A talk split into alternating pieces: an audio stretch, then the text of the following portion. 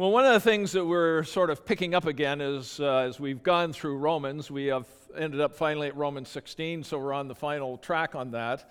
But obviously Romans 16 includes several women in the whole avenue of ministry, Phoebe being one of them, and we've talked a little bit about her role and relationship. In some ways, hopefully, the value of women in terms of God's purpose and plan and ministry. We did previously in December, we talked about Eve and Mary and how they sort of become significant bookends in God's redemptive plan. And we want to pick it up again this morning by sort of starting off giving you the big picture framework for some of the things that we need to deal with. Obviously, one of the things that's affecting the church is what does equality really look like in the church for men and women? And so that's sort of rippling through most churches these days in terms of, well, can women be pastors and elders and leaders in that fashion? What does it look like? And so depending on your background, you'll have very different thoughts about how we think about it. This morning, we want to deal with it, as I said, in a big framework sense, but you better buckle up because if you're taking notes, I might even encourage you to forget about it because I don't think you'll be able to keep up. You might have to go back and watch it again as we sort of think through the implications of this, but there's an enormous amount of material to work through, and we will try to not make it sound like an academic exercise. I want to begin actually in Galatians chapter 3, verse 28 and 29. This becomes sort of one of the foundational texts dealing, however you think about it, in terms of equality in the church. The text is very simple. For as many as were baptized into Christ have put on Christ. There is neither Jew nor Greek. There is neither slave nor free. There is no male or female. For you are all one in Christ Jesus. And if you are Christ, then you are Abraham's offspring and heirs according to the promise.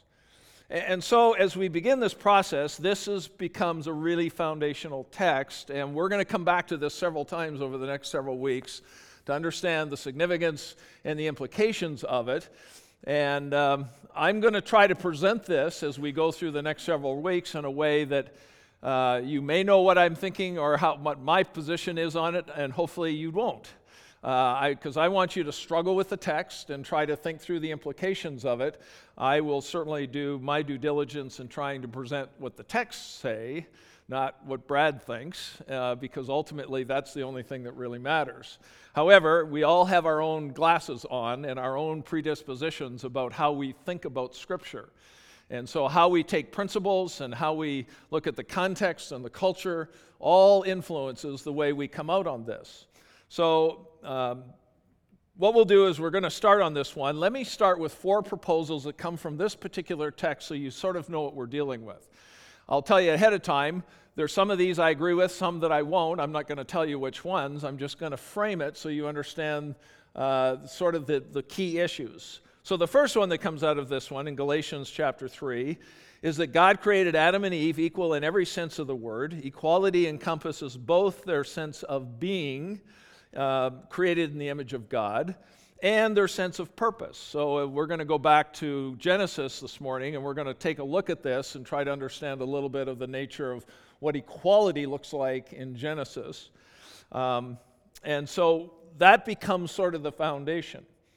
And so I won't deal with every argument that could possibly include it here, but this is where it begins, at least in the New Testament, and it forces us to go back and look at the Old Testament. But this is one of the principles, is that men and women were created in God's image, and we're given a common purpose, so there's equality in who they are. They have the same value before God, and they've been given the same purpose. And so they're working on the same kind of thing, and therefore the argument is they have the same responsibilities. So why would we start making distinctions about what men and women can do when it comes to certainly New Testament practice? The second one is this, that the fall, Adam and Eve's sin particularly, created the problem of patriarchal dominance where the man rules over the woman. And this comes pretty much from Genesis chapter 3. To the woman, God said, and this we'll come to this later as I'm just mentioning it now, but to the woman God said, I will surely multiply your pain in childbearing. In pain you shall bring forth children. Your desire shall be contrary to your husband, but he shall rule over you. So the argument is this is where this dominance of men having this position to dominate over the woman, and she has to be submissive to him, started. And because it comes after the fall, it is a creation of fallenness, and therefore it's, in a sense, reflecting of a sinful condition, not necessarily a created condition. The argument will add to it as we go. So the question then becomes, is this a mode of existence or simply a circumstantial result of what's going on? But again, the key issue here is that this idea that men are supposed to rule and women are to submit in a subordinate relationship is really a result of Adam and Eve's sin. The third element here is that since male domination over women has resulted from the fall, Galatians 3:28 indicates that in Christ, God restores equality between men and women from the original creation. So that's the typical argument, is that they were created equal, they have the same sense of equal responsibility and purpose, and therefore the fall has wrecked that. But when we come back in Christ, he now eliminates it because the text says that. There's no such thing as male or female anymore. So therefore, there shouldn't be any distinctions that we have either in who they are or how they function within the framework of a church. So it not only reverses the problems of the fall, but hopes to restore how God created men and women in Genesis chapter 1 and 2, as we're going to look at. The fourth one then, or the proposal, is equality eliminates distinctions between male and female before God in salvation, but this must also affect our ecclesiology, which is a fancy word of how we do church, how we structure and how we organize and who gets to be leaders and who doesn't. And so the idea here is that men and women are also functionally equal as well as created or have a sense of being as being equal. So those are the four that are really become cornerstones in the argument. I won't tell you again which ones I agree with or disagree. That's the issues that we tend to be dealing with in terms of how does this affect who we are as human beings. So the other elements that come into this, and we won't get into them today, is that when people look at the New Testament, one of the arguments is that leadership is actually quite ambiguous. There's no really clear thought about leadership in the New Testament, and because it's ambiguous, then we can't keep perpetuating old models of leadership that really aren't that effective and really sort of look at it from a prejudicial perspective.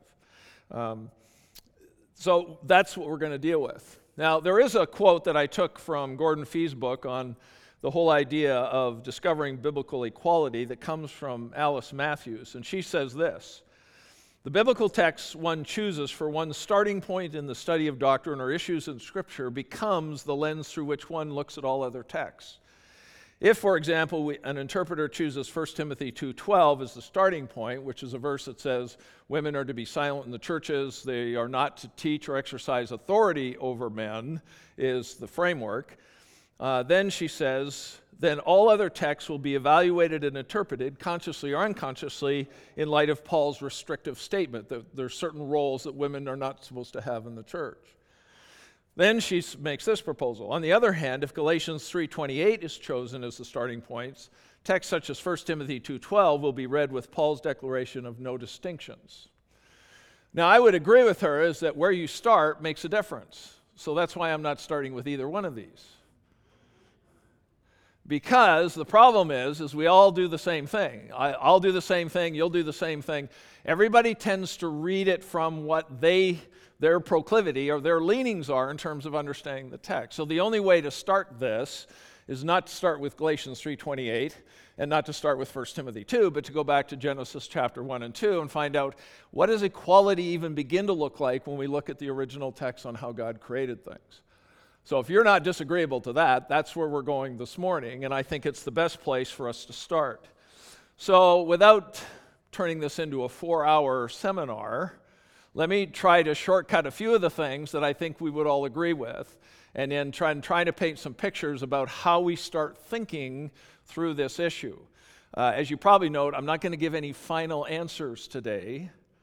But I am going to try to provoke your thinking to think about the nature of role of men and women when God started things back in Genesis. So Genesis 1, 26 and 27 is where God says, "Let us make man in our image," and he created them male and female, and he created them in his image. So there's three statements that I think should be fairly common ground for us.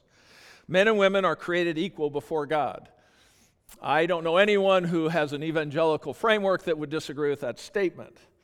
You do get some interesting nuances when you talk to people, but I think everyone would agree that we're created in the image of God, and that makes us equal. So secondly, that men and women have equal value before God. And so that, again, becomes a reflection of how God created men and women, Adam and Eve. And thirdly, men and women are unique in their own way because God created them to be different, yet compatible. So as you think about this, I want you to, and again, we don't have time for this discussion, but when you think about image of God, it's everything that makes us different from the animals and everything else on the planet. You'll run into certain people that will have a propensity to judge us because we have what they might call a species elitism, that we think we're better than animals and trees and other kinds of things. Well, I think I can make a pretty good argument that we are, but that doesn't mean we ought to neglect God's creation or animals or abuse what God has given to us. And so whether you call it global warming issues or just stewardship of how we're going to see that God has entrusted to men and women this responsibility, this divine purpose, as we're going to see, to look after what he has created. So the idea is that this becomes the framework. But when it comes to the image of God, men and women are different. I don't think that was different for Adam and Eve. I think when God created Eve, she was a helper, a partner that was compatible or certainly fit and suitable for Adam, but she was unique in her own way. So, for example, just to understand where I'm coming from, I think any individual reflects the image of God. But men and women sort of reflect the glory of the image of God in its fullest expression. Literally, there's, in a sense, that the whole is greater than the sum of the parts. If I take a concept, for instance, like kindness, as part of God's image and how it's reflected in human beings, I could make the argument that women tend to show kindness better than men. Now, that's a bit of a stereotype, but if I watch a football game, the guys aren't really showing kindness to one another. Every once in a while, a guy from one team will help the other guy up, but they're out to knock each other's heads off, and they enjoy that because guys are wired like warriors in some respects.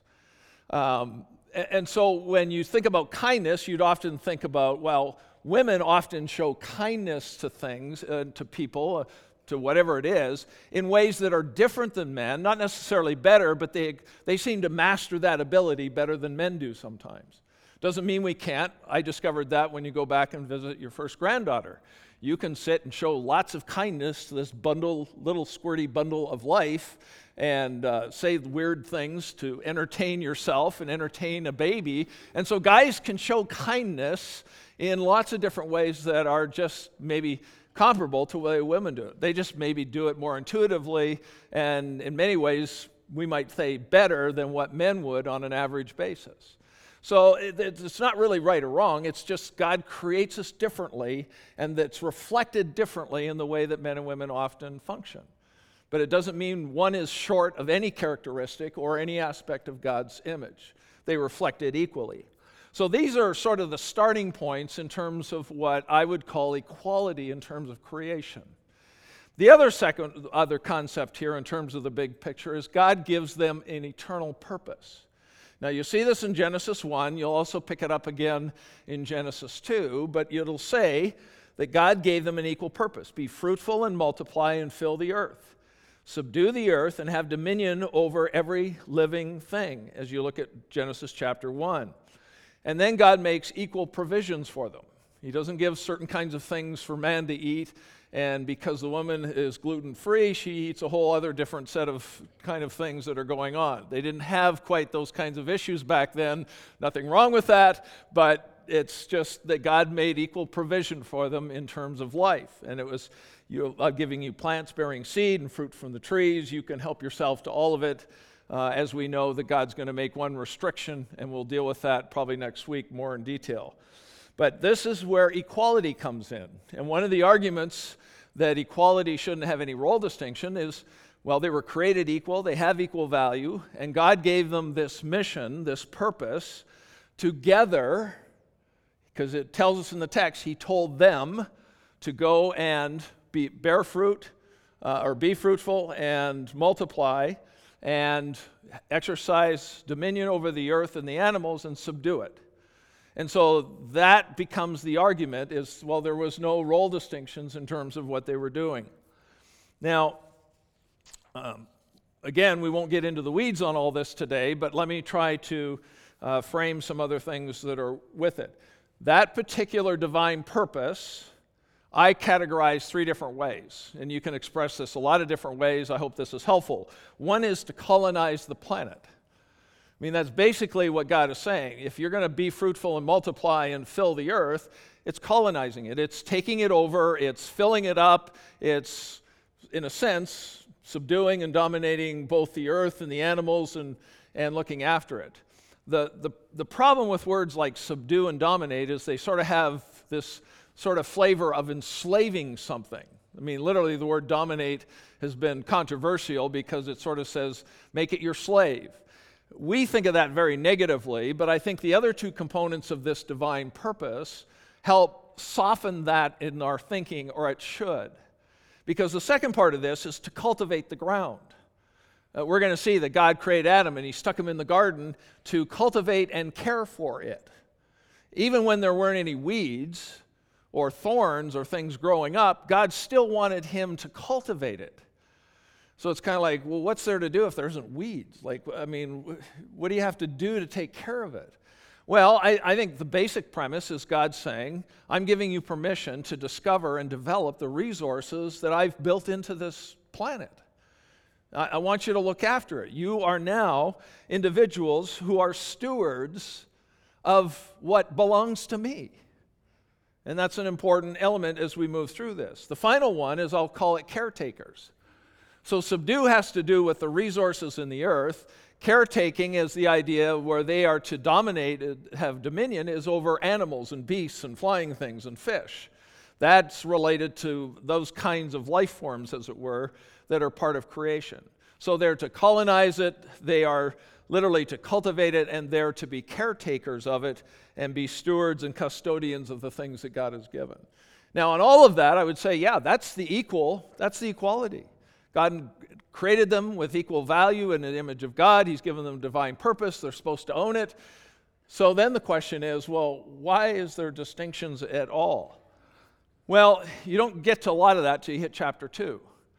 And I believe chapter 2 is coming down to saying, all right, that's the big picture. How did God actually do this? And you'll actually see in chapter 2 a different process.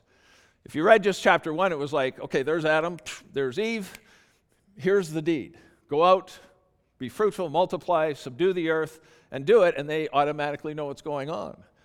But when you look into chapter 2, you see there's an order of specific events that take place. And we won't get into all the details, but in 2:15, God creates Adam first. And what God's going to do is that there's certain things that are going to unfold in this. God placed Adam in a garden to cultivate and keep it, and Eve isn't here yet. So God is doing something in terms of relationship to Adam, and he's giving him responsibilities already, and Eve isn't on the scene. And so that becomes the first thing we need to note. God commands Adam to not eat of the tree of the knowledge of good and evil, and because he warns them in the day that you eat of it. So this is another part of the piece that goes on, and Eve is still not on the scene. And then God plans on making a helper for Adam, so he is not alone, and somebody who is best suited to help him fulfill God's purpose that he's given. So God's created Adam first, and he goes through this process of his commitment, and I'll explain sort of the details that I believe goes on there at this point, but there is a gap between when Eve shows up and when God creates Adam. And there's activity that takes place between God and Adam that I think is meaningful, that we need to sort of take note of what's going on. In chapter 2, verse 15 of Genesis, it says this: "The Lord took the man and put him in the Garden of Eden to work and keep it. And the Lord God commanded the man, saying, 'You may surely eat of every tree of the garden, but of the tree of the knowledge of good and evil you shall not eat it, for in the day that you eat it you shall surely die.'" The other text that I think is noteworthy is chapter 2, verse 18 and 19.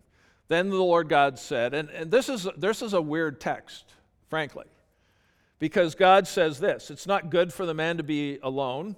I will make him a helper fit for him."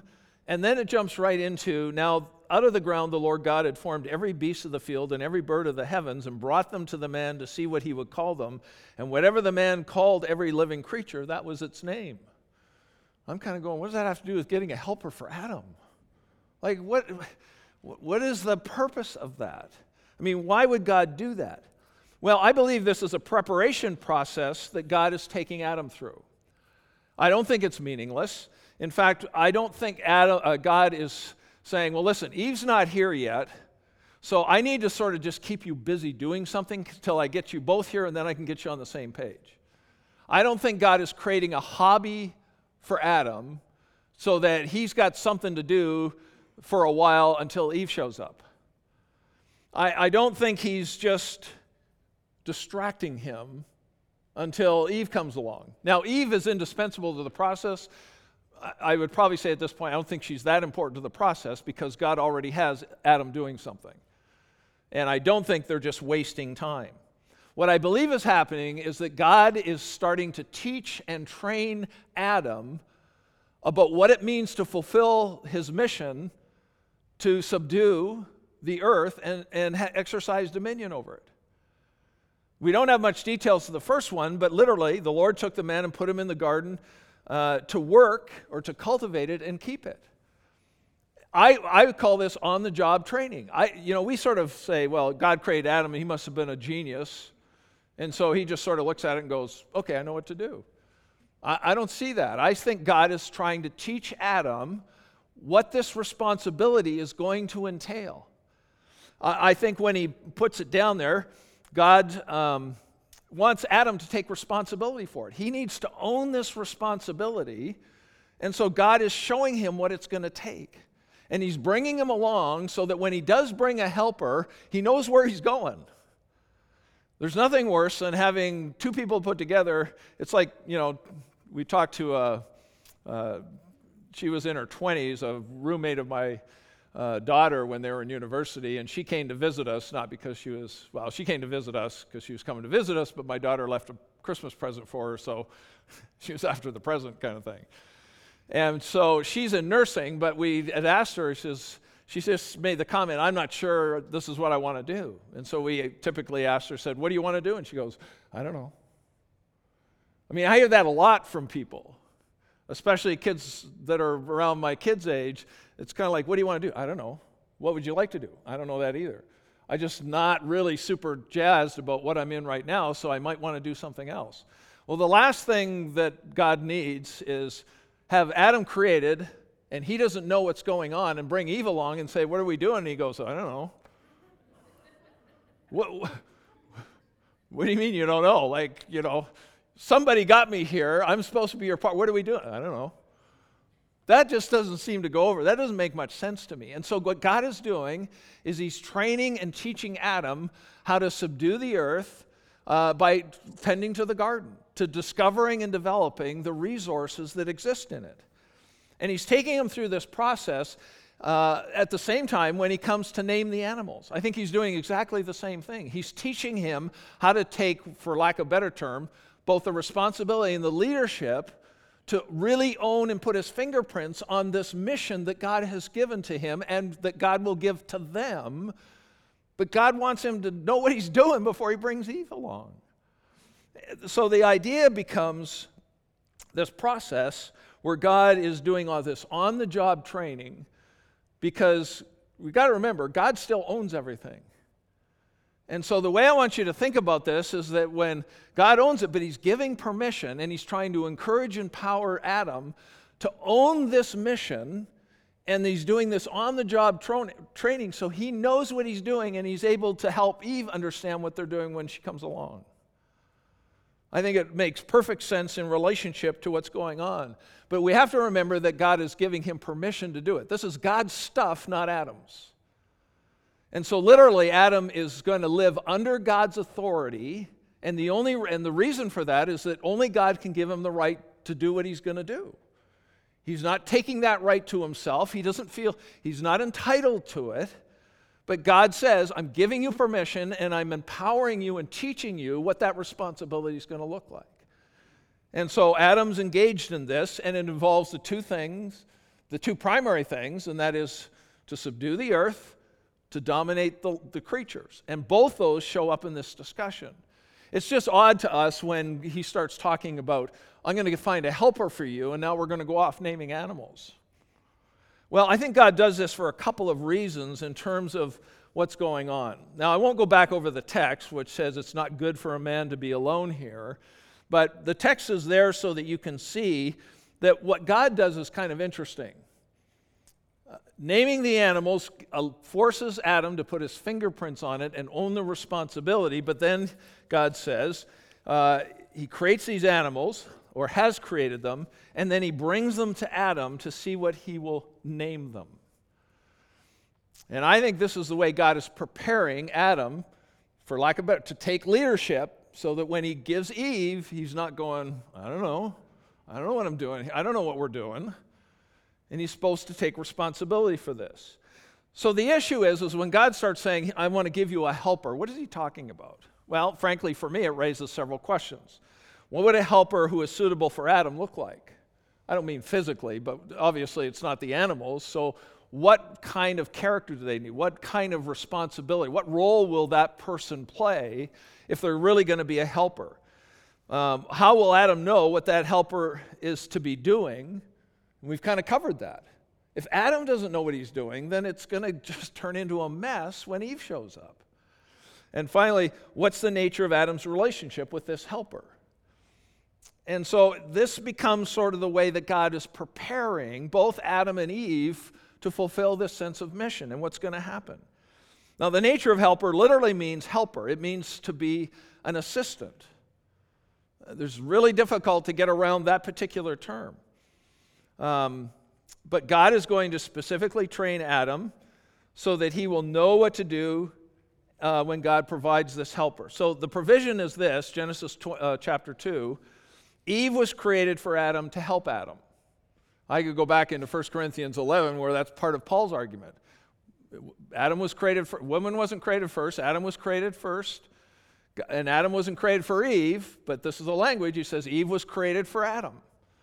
And it comes back to this very text where Eve was created for the purpose of helping Adam with this mission, and it literally means an assistant. So the question is what does that mean? Does that mean she's subordinate to him and that he has authority over her? Or what language do we use to describe this? I mean, we've already looked at Genesis 3 where it says, well, your desire is for your husband, but he's going to rule over you. Same word, dominate over you. Well, is that biblically healthy or is that just the crisis of the fall? Well, we'll get into it, but the assumption that I want to work from in this part is to assume that this means that Adam is to take leadership role, and as God designated for Eve, she's to be the helper. So whether you think about that as subordinate or not, to me isn't the issue. He is being trained to take the lead. She is a helper that is to help him accomplish what God has put in front of them. So don't use the word subordinate. Don't use the word he's to rule, because that shows up in Genesis. So that might be a challenge for you, because that's the way we tend to think of this. You know, we can even classify it further. Do you think of headship and submission? Well, those terms aren't used. Nowhere in Genesis 1 or 2 does it actually use the word headship or submission, so we're left to see how God is operating here to figure it out. For now, I'm going to talk about leadership and helper. The assumption that I want to do for the moment is to say, let's say that if he's taking the leadership, then he has to help her understand what God wants, and he needs to provide and protect her, and that for the sake of our discussion, let's say it's a subordinate role. Now, God creates Eve so that Adam will not be alone. It's that issue there is not that he won't be lonely. God, he has fellowship with God, so he's not lonely. He's not like, you know, I can talk to the giraffe here all day long, but I'm not getting anything here. That's not what we're talking about. He can fellowship with God and interact with God, so he's not lonely, but he is alone. And so at the heart of this, God, I think, is gracious and generous to say, you don't have to be on your own on this. I mean, He has God, but Adam's a human being. And so it's the helper God's going to create for him is someone who is perfectly suited to help him in lots of different ways. And so what does it mean? Well, does equality in being and sharing equality in the objective or the mission of subduing the earth and dominating it require equality in roles and relationships or in responsibility? I think the term here for what we're dealing with is going to raise a couple of questions. What does the word helper mean?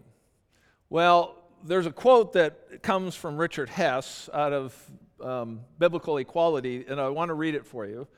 It says, the designation of the woman as helper corresponding to the man in Genesis 2 has evoked much discussion.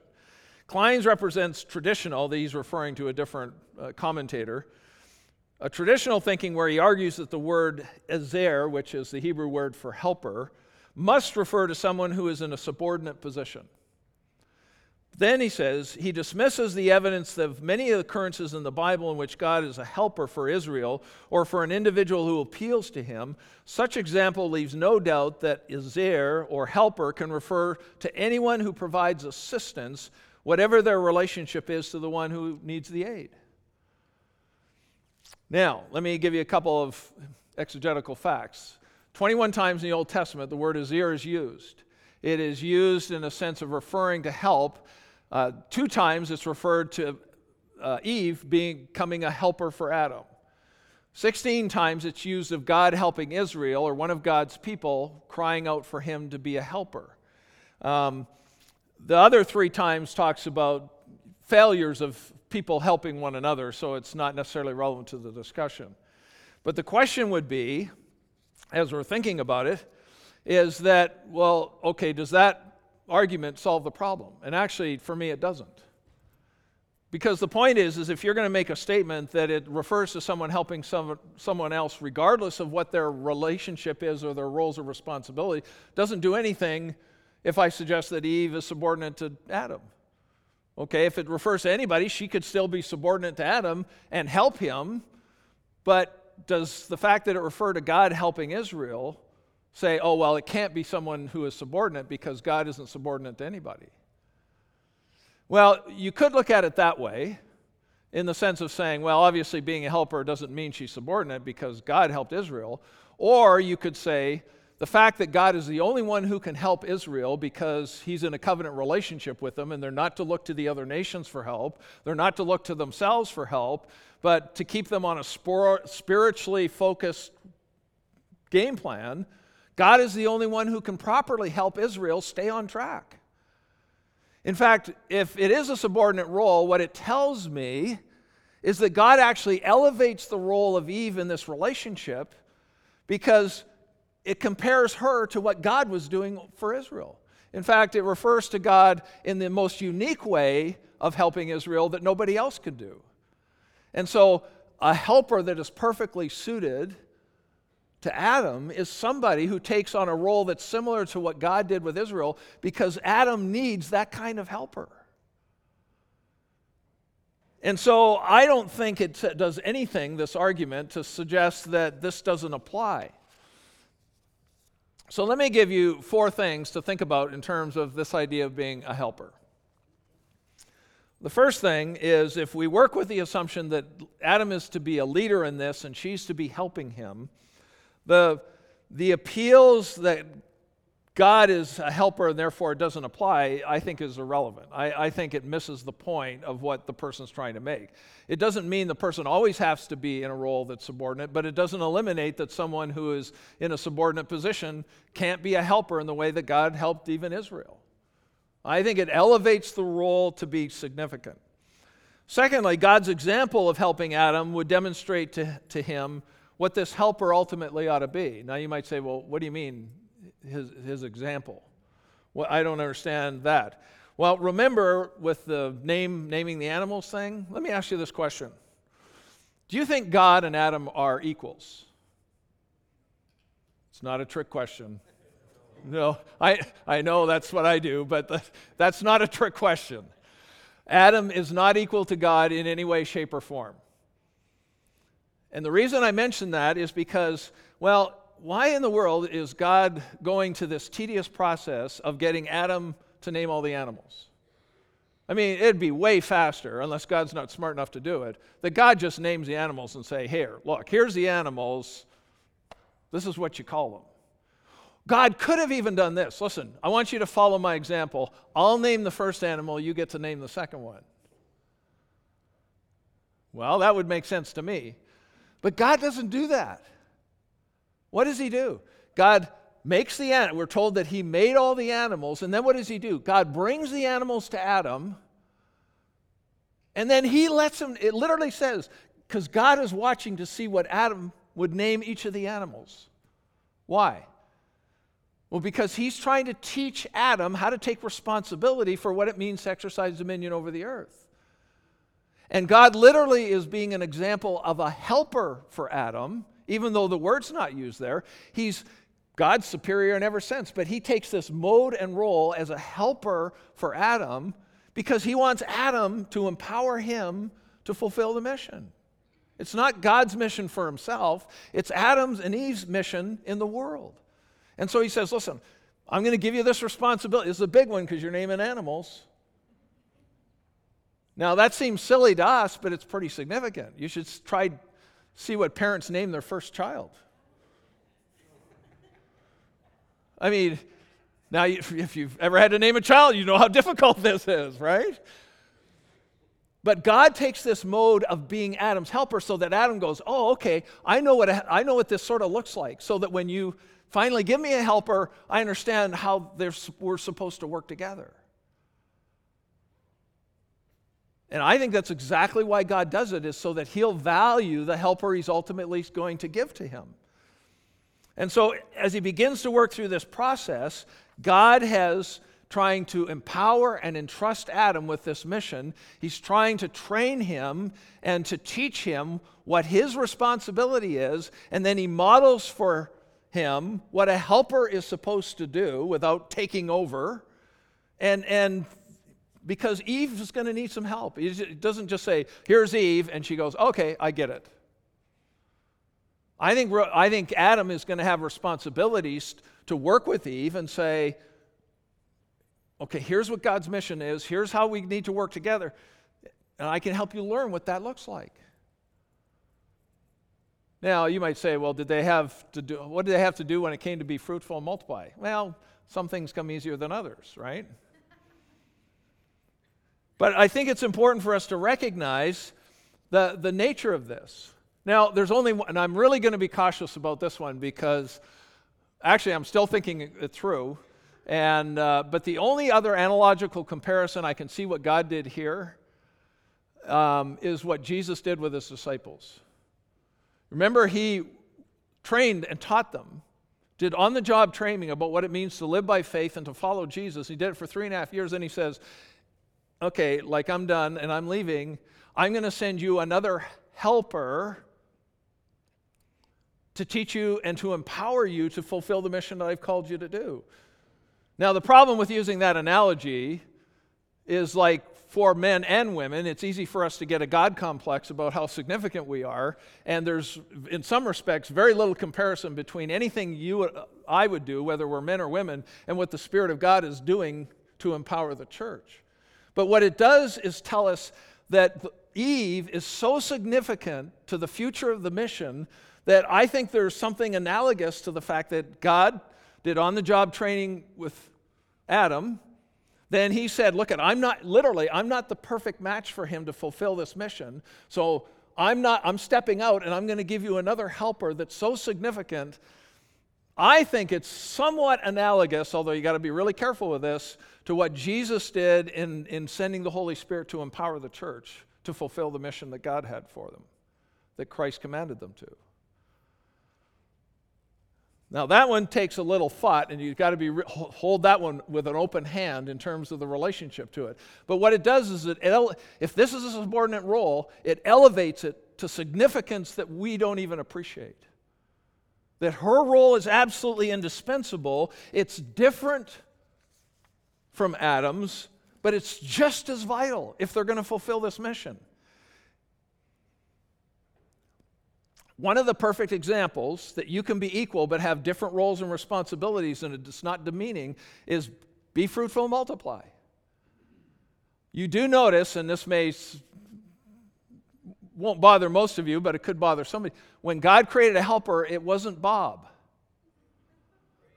Now, he could have created another man where they could have put their entrepreneurial, engineering, architectural skills together and just built an infrastructure that would discover and develop the resources of the earth in spades. And they could have been profoundly successful at that, at least for 30 years until they die. But the idea is part of the mission is be fruitful and multiply.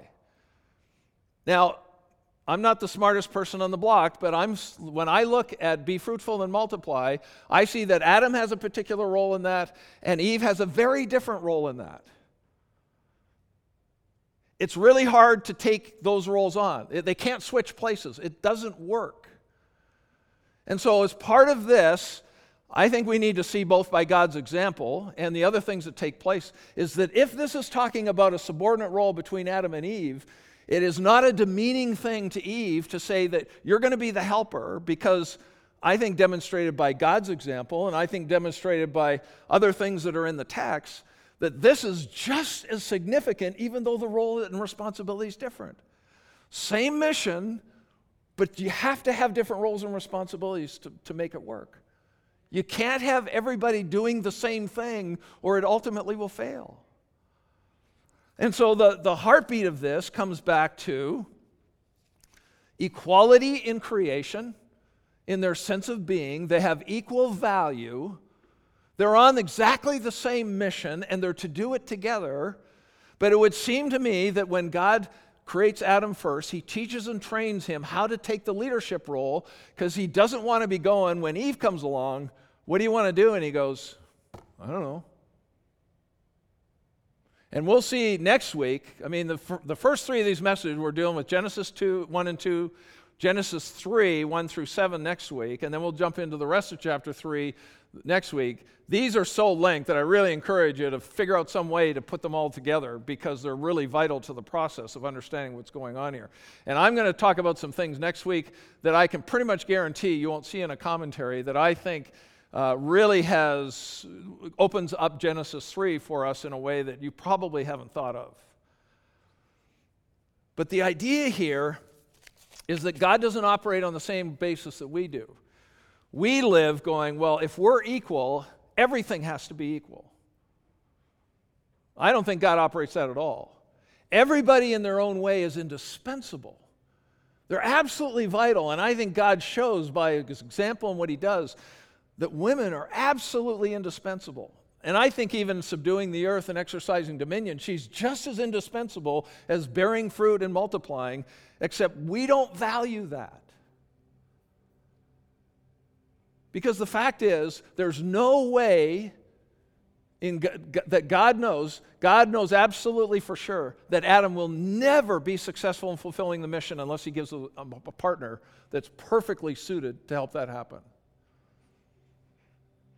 Now, before some of you think you've already got me figured out on where I'm landing on this, don't hold your breath yet.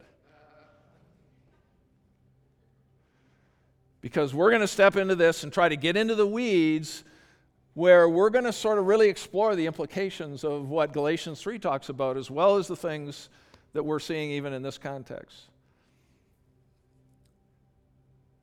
If you think you got it figured out, I'm trying to force you to maybe rethink some of your assumptions.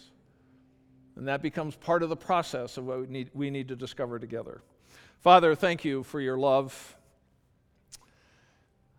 I think the starting point has to be Genesis, or we'll never figure this out. And I would ask that you would give us wisdom and insight and an openness to learn things maybe that we think we've already had figured out, but maybe not. I pray that you will help us discover the reality of what your word says, not just in Genesis, but what it means when we hit the New Testament and talk about equality there. And pray that as we venture through this together, that you will open our hearts to the power of your presence in each of our lives, in men and women, how we can continue to find ways to empower what you want to do in our lives and not just what our expectations are. Thank you for your word. Thank you for the challenge that we're on, and pray that you'd help us to allow your Spirit to continue to keep teaching us, and we thank you in Christ's name. Amen.